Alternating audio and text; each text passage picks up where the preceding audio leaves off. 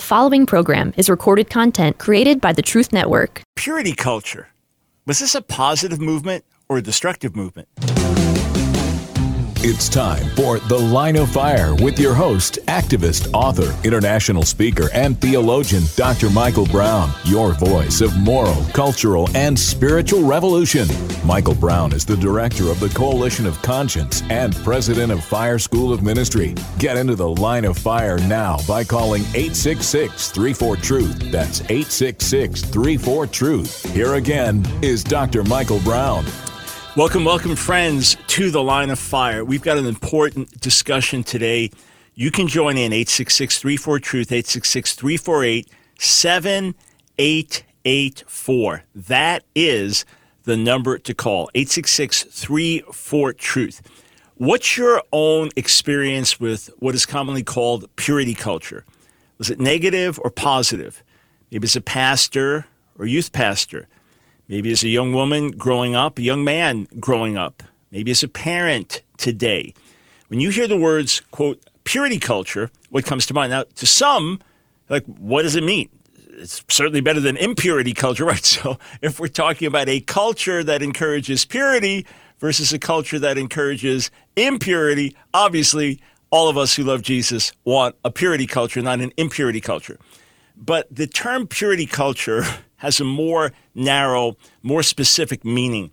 If you think of Josh Harris, who is the best selling author of I Kissed Dating Goodbye, was a pastor for years and now has completely renounced his faith, is no longer a Christian, and regrets his teaching about so called purity culture, he would be a name that would be associated with it. That there were, there were strong morals taught to young people saying you don't have sex before marriage. Well, that, has been a given in the Christian world for generations, for centuries. But in our age of promiscuity and sexual freedom, it was important to reinforce this.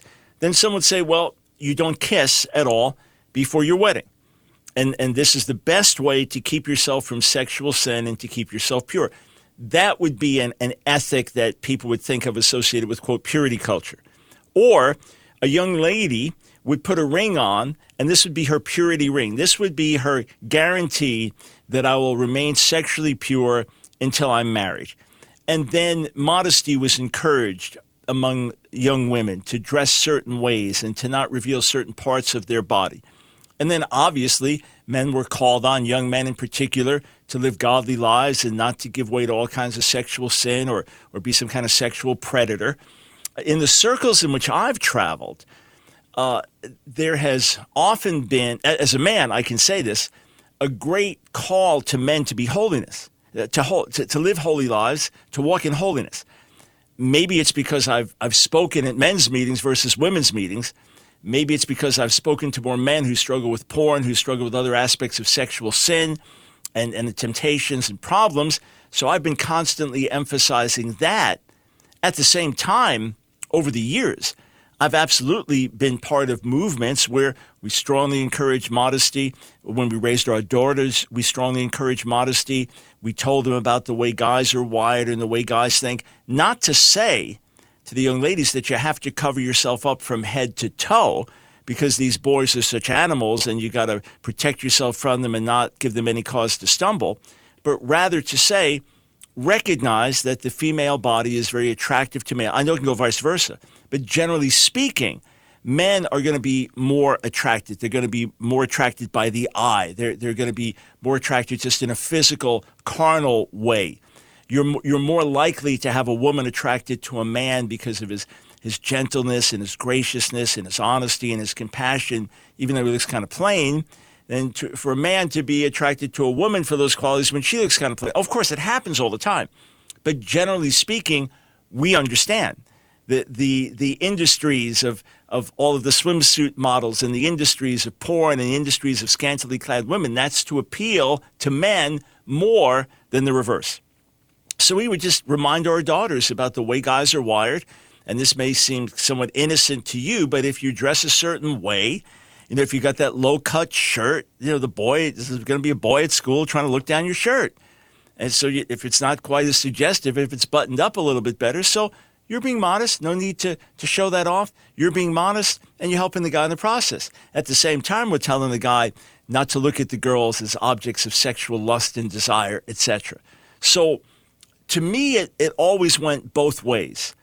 But as things are now fleshing out years later, for many, the purity culture, as it's called, was very negative, was very destructive, was very binding, was very legalistic, was was very much one sided, all putting the emphasis on women, or much of the emphasis putting on women and girls, and, and, and as if they were responsible to, to not allow the guys to lust, as if, as if that could happen, and things like that.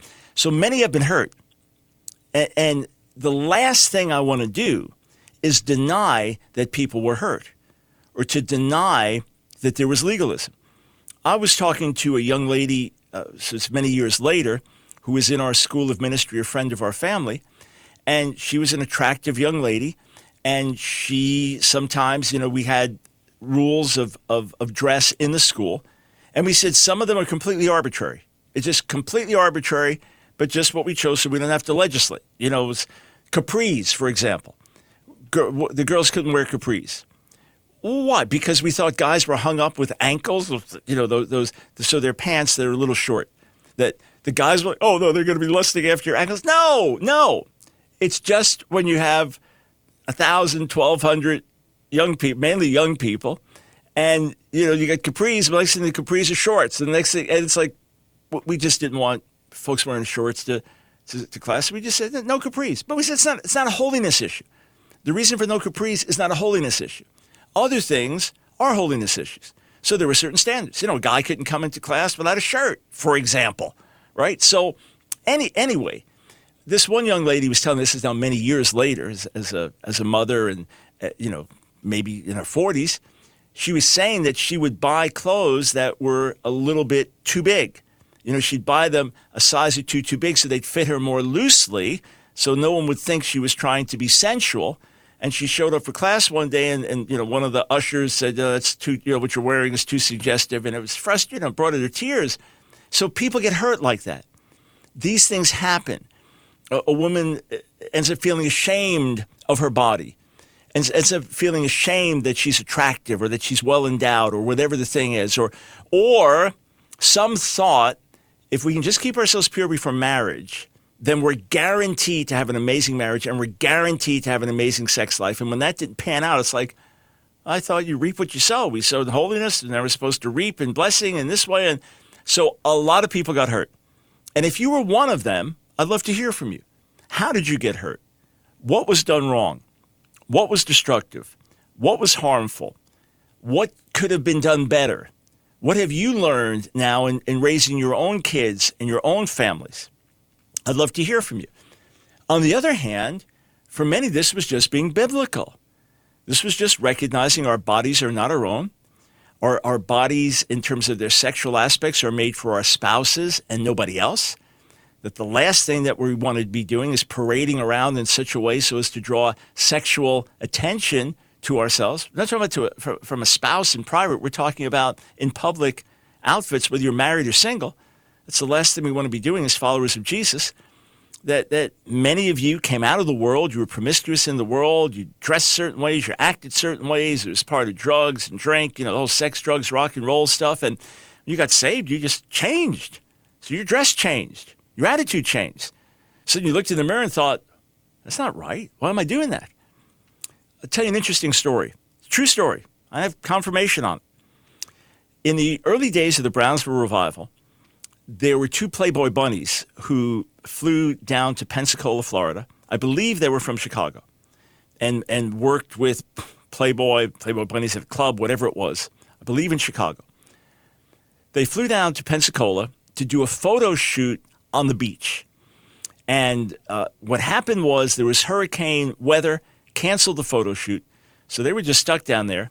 So that night they hired a taxi and they asked the taxi driver, Where's the action in Pensacola? And he brought them over to the Brownsville Revival. Kid you not. True story. Many witnesses to it. So that night, they responded to the altar call, broken in tears, weeping under conviction. And John Kilpatrick, the pastor, happened to notice there was something that seemed to be almost extreme in their repentance.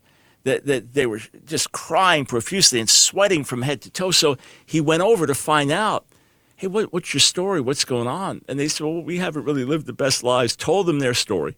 Well, what I only found out recently was that an older woman in the congregation befriended them that night, gave them Bibles. They went back home. About a week later, they called her and said, you know, we're reading our Bibles and, and we don't feel right about the way we're living. I don't know if both of them moved back to Pensacola, but one of them did for sure.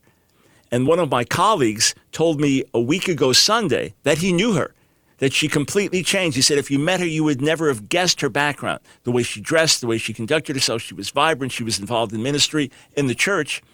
Well, no surprise. She got radically transformed. So for many of you, this was positive.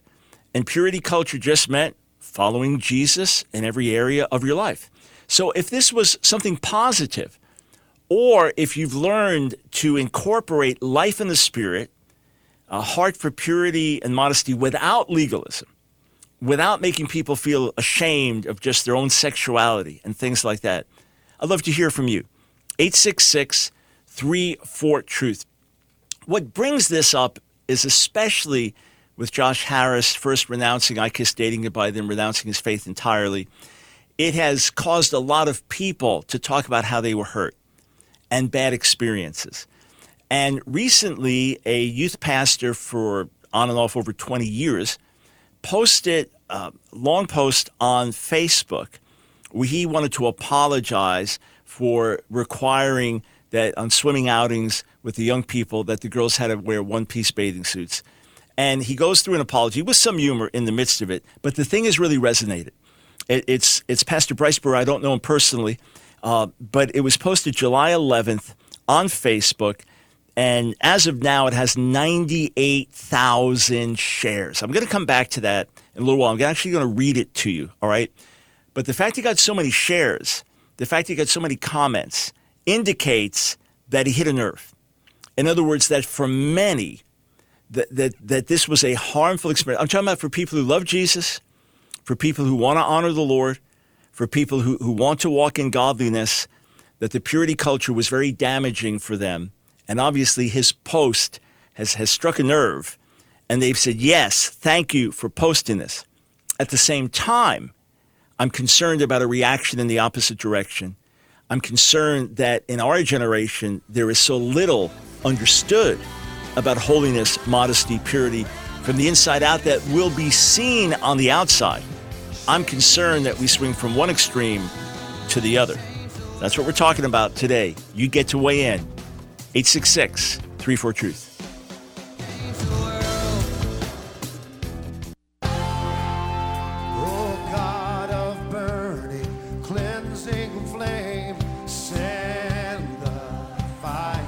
It's The Line of Fire with your host, Dr. Michael Brown, your voice of moral, cultural, and spiritual revolution. Here again is Dr. Michael Brown.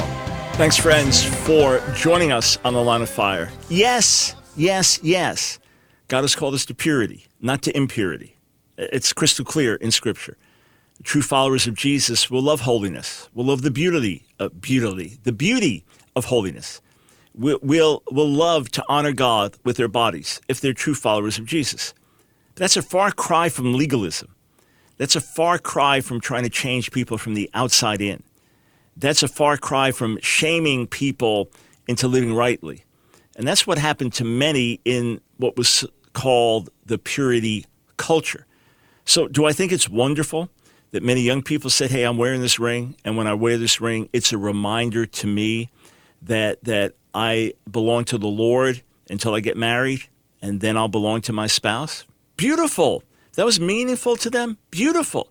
Just like wearing the wedding ring is meaningful to me after over 45 years, it's still meaningful to me. Well, same way for many wearing the purity ring was meaningful. But you know what happened w- with some young people? They just said, okay, that means we can't have sexual intercourse, but we can have all other forms of sex. Seriously. And they thought, well, we're still preserving our virginity. That's just empty legalism. It doesn't help anybody. I've said for many years that legalism is laws without love, rules without relationship, standards without a savior. Legalism tries to make people holy from the outside in. God makes us holy from the inside out. But be assured that the outward appearance, in many cases, if we intentionally lived and presented ourselves in worldly, sinful, rebellious ways, that that will change. But then, even there, it's going to be different for each individual. I remember one woman that a friend said to many years ago, You know, you're an attractive woman. This is one married woman talking to another married woman and said to her, You're an attractive woman. And you just need to be conscious that when you wear certain outfits, it, they are, you know, a little suggestive and so on. And her response was, This is super modest for me. You should have seen me before I was saved. So the Bible does not give us every specific guideline, but, but there are principles by which we should live. And I hope we can agree on those. Again, I'm going to take calls a little while 866 34 Truth. I just posted this poll on Twitter moments ago. So I only got the first 133 votes. Do you agree with this statement? A Christian man or a woman should never dress, meaning for the public, not for a spouse, in such a way as to intentionally make themselves into an object of sexual desire. Now, not everybody responding to this is necessarily Christian, but let's just say that all of them were. Right now, it's running about 84% yes to 16% no. I wonder where the 16% are coming from. But anyway, let me read to you this post that got so much attention. Uh, Pastor Bryce Brewer, I don't know him personally. If I was going to be attacking his position or criticizing him, I, I would have reached out to him privately. I'm interacting with it, so I'm simply posting it here. Uh, he said, So I need to issue an apology. I'm using some humor here too. I've been a youth pastor on and off for over 20 years, and I've issued the ridiculous ultimatum to my female students at summer camp one piece swimsuits only. First of all, I'm sorry. One, I'm sorry that I didn't teach boys to control themselves. Two, I'm sorry I laid the weight of purity on a girl's swimsuit while she was swimming, and not on the boy's responsibility to not be gross. Three, I'm sorry to all the girls that frantically search for an appropriate one piece so that some male youth pastor could deem them appropriate. Story here. I accompanied my fiance and her daughters. We desperately looked for a cute one piece that would be appropriate for camp. It was hard and it sucked. Number four, I'm sorry that we have deemed a young woman's body as something that needs to be covered and let young men's bodies be okay to be seen. Number five, I'm sorry I ever let this be an item in discussion, usually led by men at any youth leader meeting. This must have been awful for my female leaders and students to be part of. So there are lots of things that he realizes were uneven, unequal, abusive, unfair. And again, it's been shared uh, almost 100,000 times, and that's a lot. And, and he doesn't have like a massive online following, right? So that, that's a lot. A lot of people are saying, yes, thank you for posting this. This is so helpful to me. He said, I'm still a fan of the no produce rule. No buns, bananas, or breasts need to be seen, but why are stomachs overtly sexual? Why is a little cleavage sinful? Why are women meant to feel they're responsible for men's actual sin of lust? So I'm sorry to all the students, especially female, that we subjugated to our rules. I'm sorry to my female students as, as they desperately tried to search for a swimsuit in the days leading up to camp. I'm sorry if you felt sexualized by us telling you to cover up. I'm sorry I didn't teach boys to be men and laid that responsibility on young women. Female students wear a swimsuit that lets you have fun. Male students stop being disgusting and control yourselves. Youth pastors, male especially, stop being chauvinist and making female students feel bad for having breasts. Christians live like Jesus. Okay, so I appreciate so much of what he's saying, the spirit of it, especially saying I put all the emphasis on the women, not on the men, and the pressure that was put on women. Again, the fact it's shared so many times, so many saying amen to it, indicates a lot of positive. So may we all learn from his experience. At the same time, I, I have massive concerns when I read this when I see how many others are responding to it.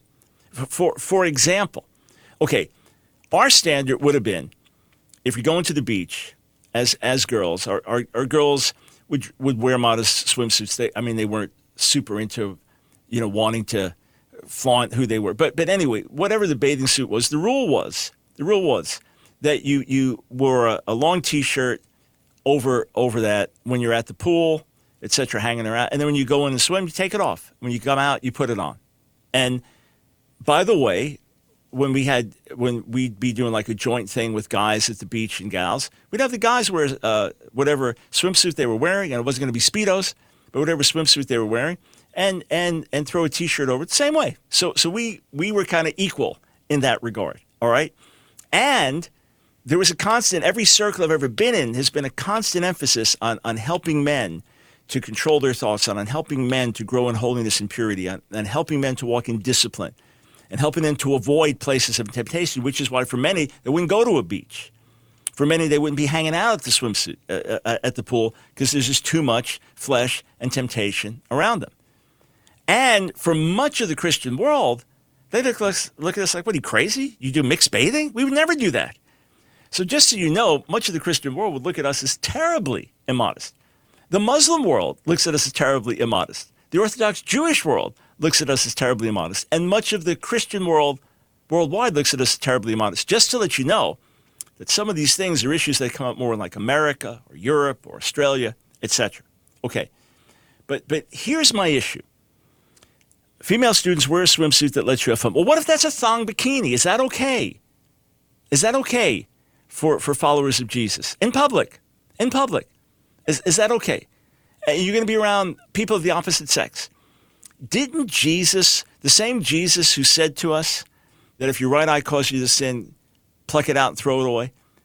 Meaning, if, if the things that you were seeing cause you to sin, do something radical, which would mean maybe getting off internet because of porn, or get rid of your TV, or stand away from the beach.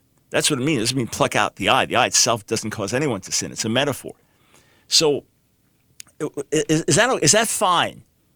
And, and, and if any bathing suit's okay as long as you're having fun and you're free, then why don't we walk around in our underwear?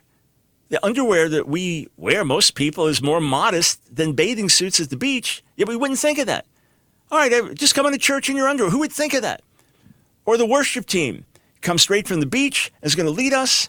You know, the guys and gals in their skimpy bathing suits praising the Lord. Are you going to tell me no one's going to be distracted and no one's going to have a stumbling block put in front of them? The same Jesus that said, pluck out the eye that offends, is the same Jesus who said, woe to those who put stumbling blocks in front of others. The liberty we have is a sacrificial liberty. It's liberty from sin not liberty to sin. So if it's legalistic to say one piece bathing suits only, and obviously you could have a sensual one piece, but if that's legalistic, is it legalistic to say no thong bikinis? If it's legalistic to say what's wrong with a little cleavage, or, or to, to say, hey, let's ask that question, let's not be legalistic, what's wrong with a little cleavage? Well, what's wrong with a lot of cleavage? Why is one question legalistic and the other not legalistic? And if, if, hey, we don't want women to be ashamed that they have breasts. I remember we were in Israel. I believe it was 1988. It was a large uh, crowd of, of Jewish believers and Christians had come from America to be at this big, this big rally in Israel. And on the first day we were there, we heard this. There was this commotion. We were at this massive hotel in Tel Aviv, and a bunch of the families had gone up to use the pool.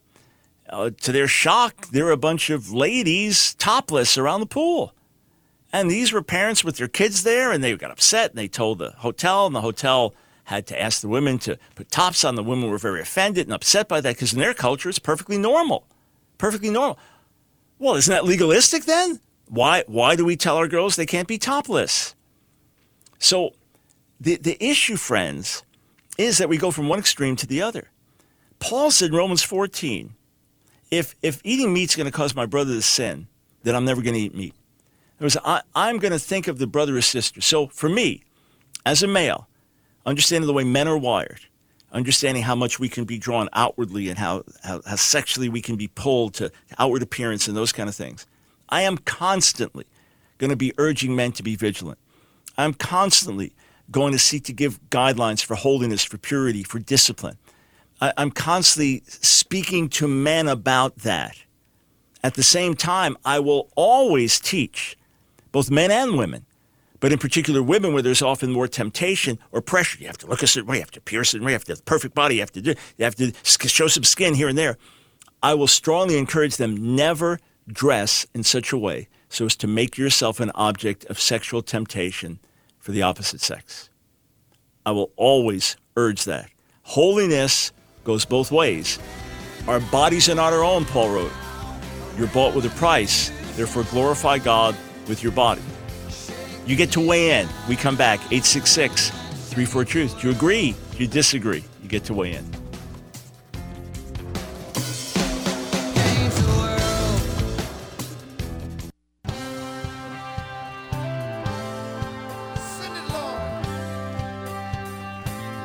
It's the Line of Fire with your host, Dr. Michael Brown. Get into the Line of Fire now by calling 866 34 Truth. Here again is Dr. Michael Brown.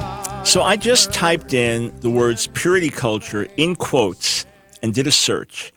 The first article that came up, there are 207,000 results on Google.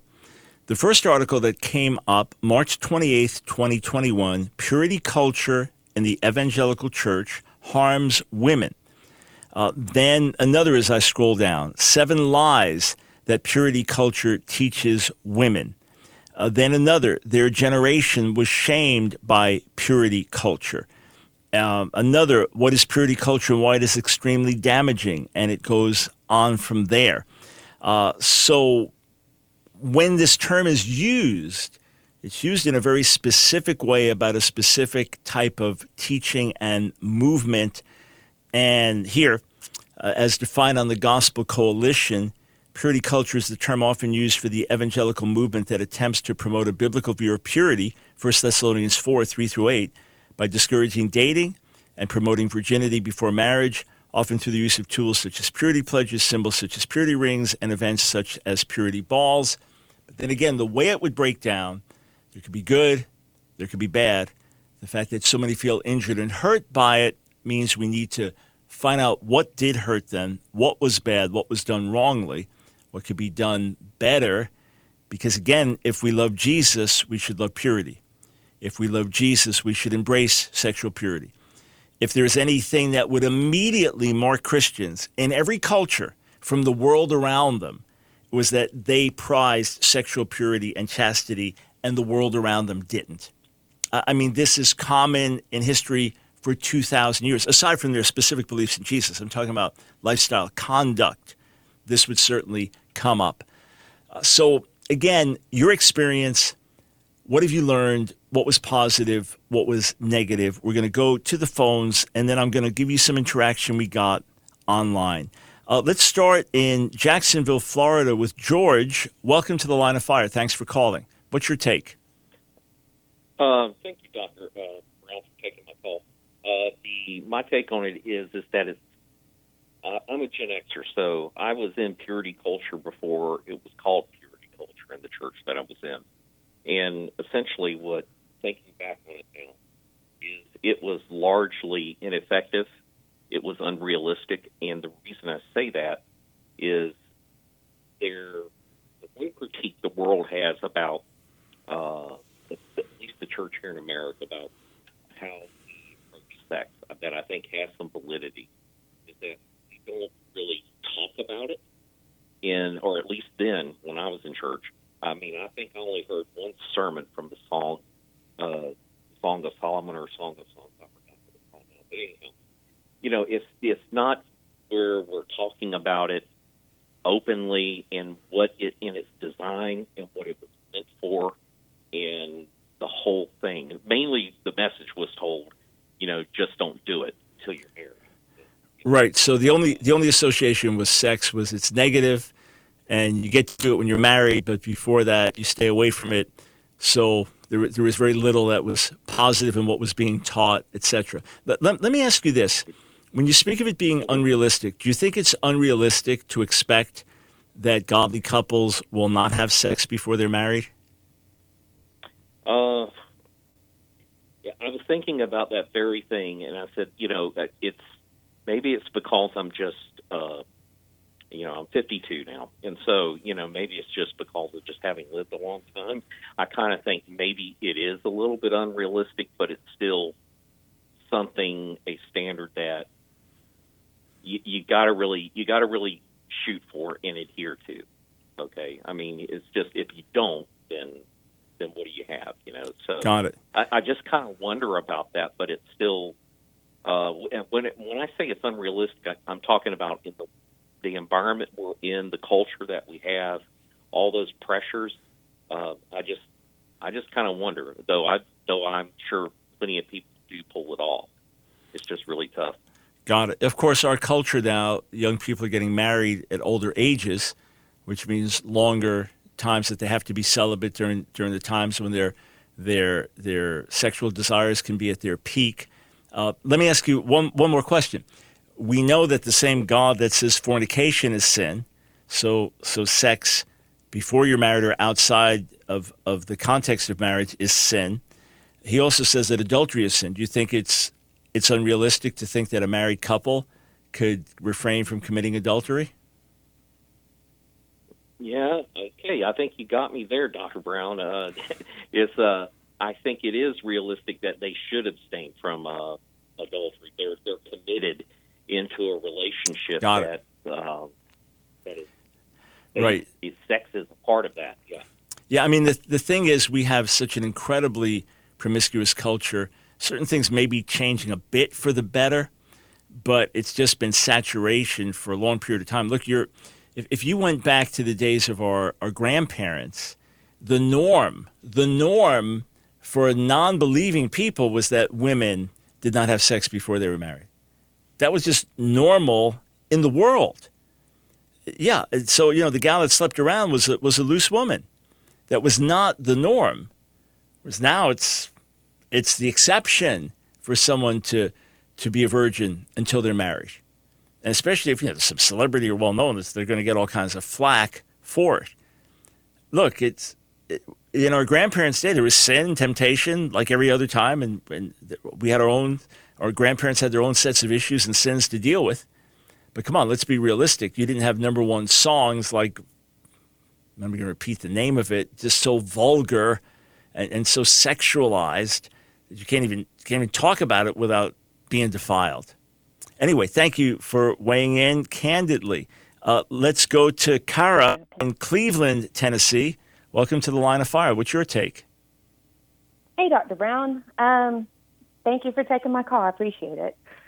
Um, so, yeah, I, I, I grew up um, in purity culture and grew up um, uh, in the Church of God denomination. And um, actually, how, how, old are you, Kara? Uh, I'm 44. 44. Okay, perfect. Thanks. Yes, sir. Um, anyway, I, you know, um, I, I bought into the to the courtship ideas, and um, you know, we we didn't. Uh, my my now husband didn't tell me he loved me until he proposed to me, um, and and we never even had our first kiss until we were uh, engaged. So um, that some of the books that were written during that time were actually a really big help to me. Um, but in talking to um, some of the college students uh, at my church, they they've heard of, of this whole thing too, and they do feel um, quite damaged. And I think what you were hitting on earlier, the the weight and the responsibility of purity just resting on the female and not resting on you know the male as well as well um, was quite was quite damaging to them. Mm. And you know, Carol, what's so interesting? I was just chatting with, with two young men on, on our production team here right before this, and in their minds, yeah, there's always the emphasis on the men and, and the call to the men, but you know, you, you, women have to take responsibility as well. And in my mind, I'm primarily thinking about men and their responsibility as a male. And yet, as this is playing out, as we're hearing more from more people who are hurt, clearly the feeling that women had was that it was all on them. So clearly, there was something very wrong in the emphasis or the way it was presented in many circles. Because if it's not a clear thing that both have to honor God and honor one another and be respectful, etc., then you're going to have all kinds of problems. So obviously, what was positive for you and you heard a certain way, either in other circles wasn't taught the right way or was emphasized in such a way that it was all laid on the women who then walked around in bondage and, and, and feeling, you know, feeling guilty for just being pretty or something, whatever it was. So that's that's obviously something we have to recognize and address. As as a man, the way I would teach and preach on these things was always hitting on both, and maybe especially dealing with men and, and sexual lust among men. But obviously, a, a lot of the weight fell on women in a way that was unhelpful, and it's caused a lot of hurt. So I appreciate that perspective very much. Yeah, and, uh, I, I, agree. I, oh, sorry. Go ahead. No, sir. no, go ahead. You go. You go. I was going to say my my concern though, even in having that conversation with with these college girls, is that they're, they're, the pendulum has swung to the other side.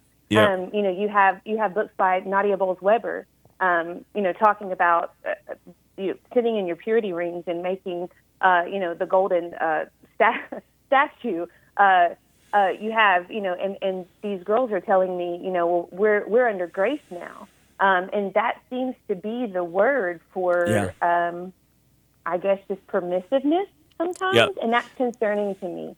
Right. So the the very thing that I've preached about for decades is don't run from legalism into license is exactly what's happening. That this is part of the hyper grace culture. This is part of the culture that looks at any standard as legalism, any call to holiness or purity as as death giving and, and guilt driven, and doesn't realize that the grace of God calls us to a higher standard than the law does that the grace of God so transforms us on the inside that we're transformed on the outside. Let me ask you one last question. You're 44, you're around these younger women now, college age. Do you think that a woman, say, college, we're not talking about a six year old, but a college age woman or an older woman, you know, someone say in her 30s, do you think that she's aware if she dresses a certain way that she is drawing attention to certain parts of her body or that men will look at her a certain way? Or do you think that this younger generation is completely oblivious to that? And that's a good question. Um, I I have a 16 year old, and uh, and and I also work with my youth group. So I think in some cases, absolutely yes, and then I think in some cases uh, they, they they are so um, you know the the crazy clothing starts at such a young age. Um, you you know, uh, really really short shorts and really really uh, for for for little ones that they they just that's just how they dress and they don't think about it. But but I think there has to be some level of awareness, and, and some of the girls I've spoken with have seemed to indicate that as well. Yeah. Uh, you know, my wife Nancy always says a, woman knows and a woman understands.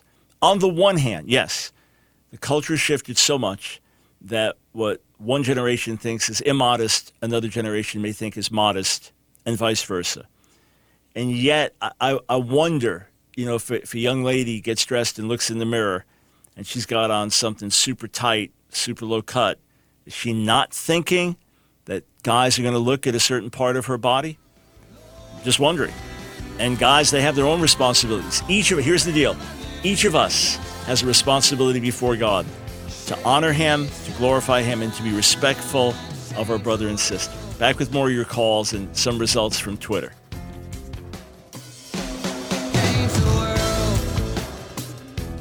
It's The Line of Fire with your host, activist, author, international speaker, and theologian, Dr. Michael Brown.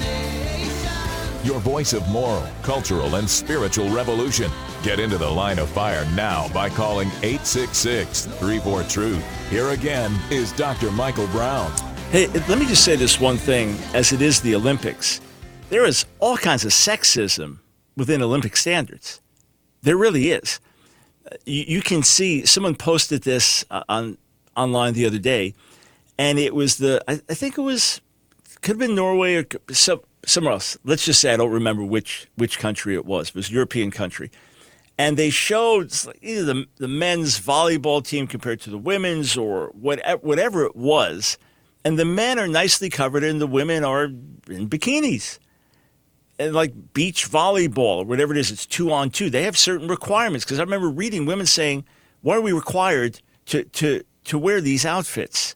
You know, and, and, and skimpy bikini. Well, that's like part of the thing, and that you're women, and so there's all kinds of sexism that still exists. There's no question about it. And whenever we can address it and confront it, we we ought to. But we have this whole culture in the church now. Be you. You be you. You crush that religious spirit. You be you. No, no, not be you. Be submitted to God. God doesn't want me to be me. Me, I, that died when I got saved. You, you died when you got saved. Now we live to do the will of God. If the will of God is that we preach on the street corner and are martyred, so be it. If the will of God is that we win the Nobel Prize in astrophysics, so be it. If, if the will of God is that we preach and live in obscurity, so be it. If the will of God is that we're the richest person in our community, so be it. But everything we have belongs to Him. We do not live for ourselves, but for Him who died for us and rose from the dead. 2 Corinthians 5.15. That's not legalism. That's the gospel. And, and that's what we have to deal with a lot in, in our culture today. All right, let's look over on Twitter. I asked this question on Twitter. When you hear the words purity culture, what comes to mind to describe your own experience or, uh, or perspective? Helpful, harmful, mixed? So, I asked people to put their ages down. David, what comes to my mind is the upbringing I had to be pure until marriage, but I guess it means very different things to others. I'm 24. Caitlin, the heart behind it was good. In my experience, if the execution was poor, but in my adulthood, I found far greater depth and substance in JP2, so John Paul's Two theology of the body. She's 27. I would dare say she's thought about these issues more deeply than many to be citing a source like that. Christian, I'm 37. For me, it was mostly positive. I was taught and modeled in a healthy way for the most part. It was taught and modeled in a healthy way for the most part. The only real blemish that made it a little weird for me was the whole courtship thing in that book. You know the one I mean, I Kissed Dating Goodbye. I never bought into courtship. So, courtship would be that you don't date, you pray, you wait for the right person, and you court them, uh, as opposed to one culture would say, hey, we're not sleeping around, but we get to know each other, dating until we find the right person, and then we get more serious. Micah, mostly harmful. I'm 29 didn't read any of the books growing up, but in retrospect, I was definitely taught some of it, some of its content in church youth group circles, and it wasn't good for me. Susan, 34. I didn't grow up, grow up hearing too much on the topic. The little I did hear seemed somewhat helpful compared to growing up in a secular culture without churches really addressing the topic in much depth. Depth. Uh, Leslie, uh, firstly, I would like to say that I appreciate your wisdom and the grace God has given you to have a voice in these amazing times we live in. Well, thank you, Leslie. That's, that's why we're here. Thank you. She says, I haven't met a lot of people who fit this culture in a biblical sense, but I do look up to a few, and she gives some links. Uh, I feel is one of the greatest needs in this hour Matthew 5 8, being pure in heart, Psalm 24, being pure in heart, and a true manifestation of living in the Spirit. Casson, 28, mostly good intentions, poor, and in some cases, horrible application.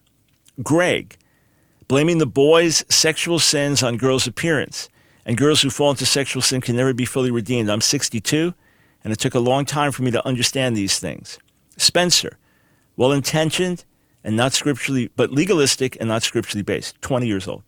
Robert, I don't believe in any purity culture, only Jesus is 100% pure, age 72. Okay, aren't we to emulate Jesus, though? All right. Um, let's see. Reflections of a Lily. That's the screen name. 31 years old. I'd say it's been mixed, but I'm leaning more towards harmful because for me personally, it created some unrealistic expectations which have impacted how I've experienced relationships, and I feel it's partly to blame for me still being single. Kathy, first thought is that it's using a form of legalism to achieve, achieve a noble goal. It's a sign of the times that purity isn't embraced. I'm 61. Kathy, am I totally missing what the phrase actually means? I'm sure many are because it, it is a specific phrase that we've tried to define on the show. Candace, purity culture, blaming young women who are modest for young men's indiscretion and lack of self control. 39. So, what Candace is saying is the way many experienced it, which is so wrong, which is so wrong. Raphael, age 46, harmful is my answer. Civilization, determination of purity without God's perspective will be destructive and continue to divide. Tyrone, good intention, misguided application, there was no depth in the teaching for me, which meant there was no real understanding for me as it's to its importance outside of someone simply saying so. 29 years old. J Dub, promise rings. LOL. I think more helpful than harmful. 39. But did think it was fair that girls had promise rings, but guys didn't. Overall good. Yeah, why would the girl wear the ring and not the guy? That's a good question. James, what comes to mind is the inevitable purity spiral, like the French Revolution, where eventually murder of the unpure is justified. I'm 42. Obviously, never got there, but I appreciate his comment.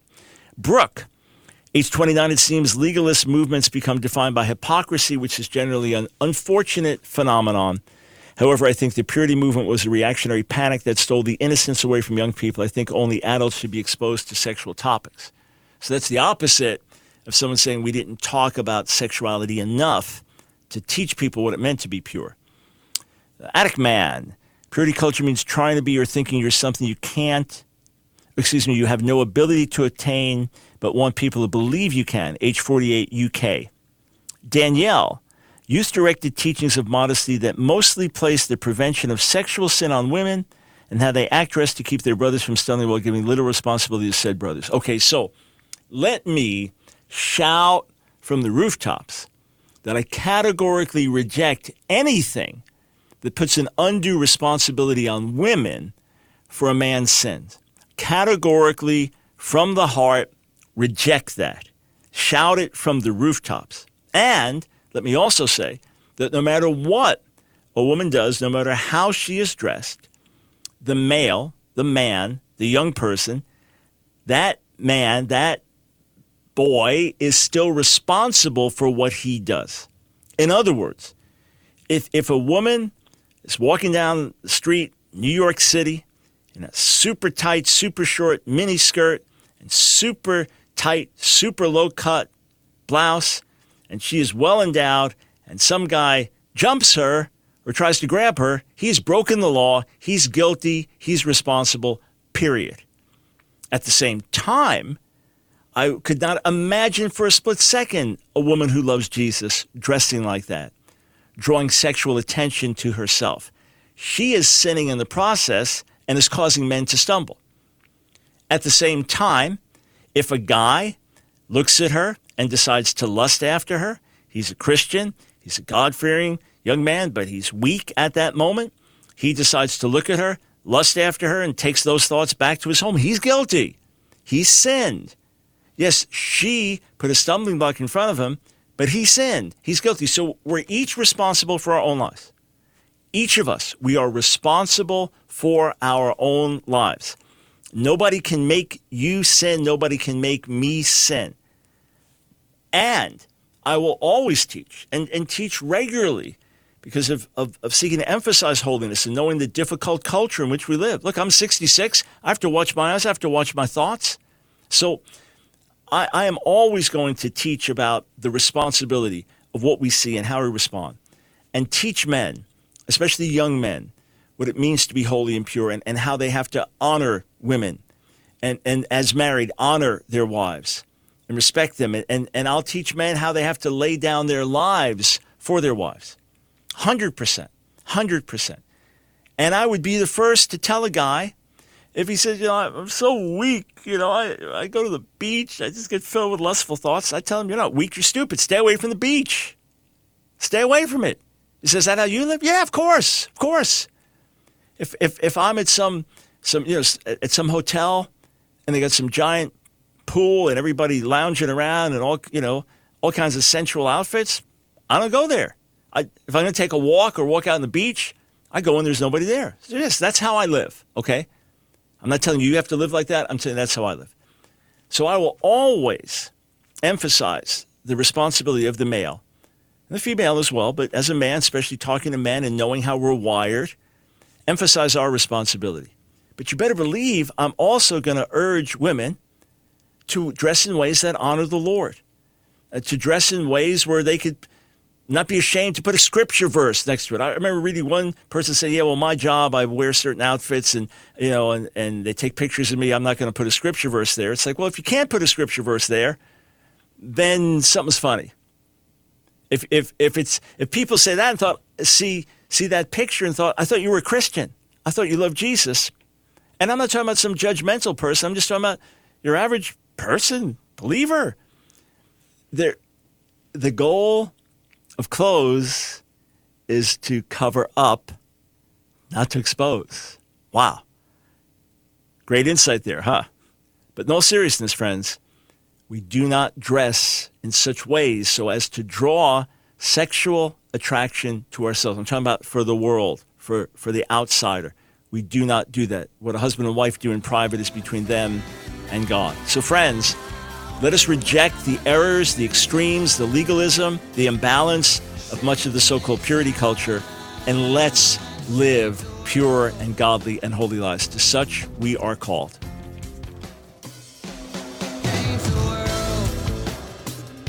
Another program powered by the Truth Network.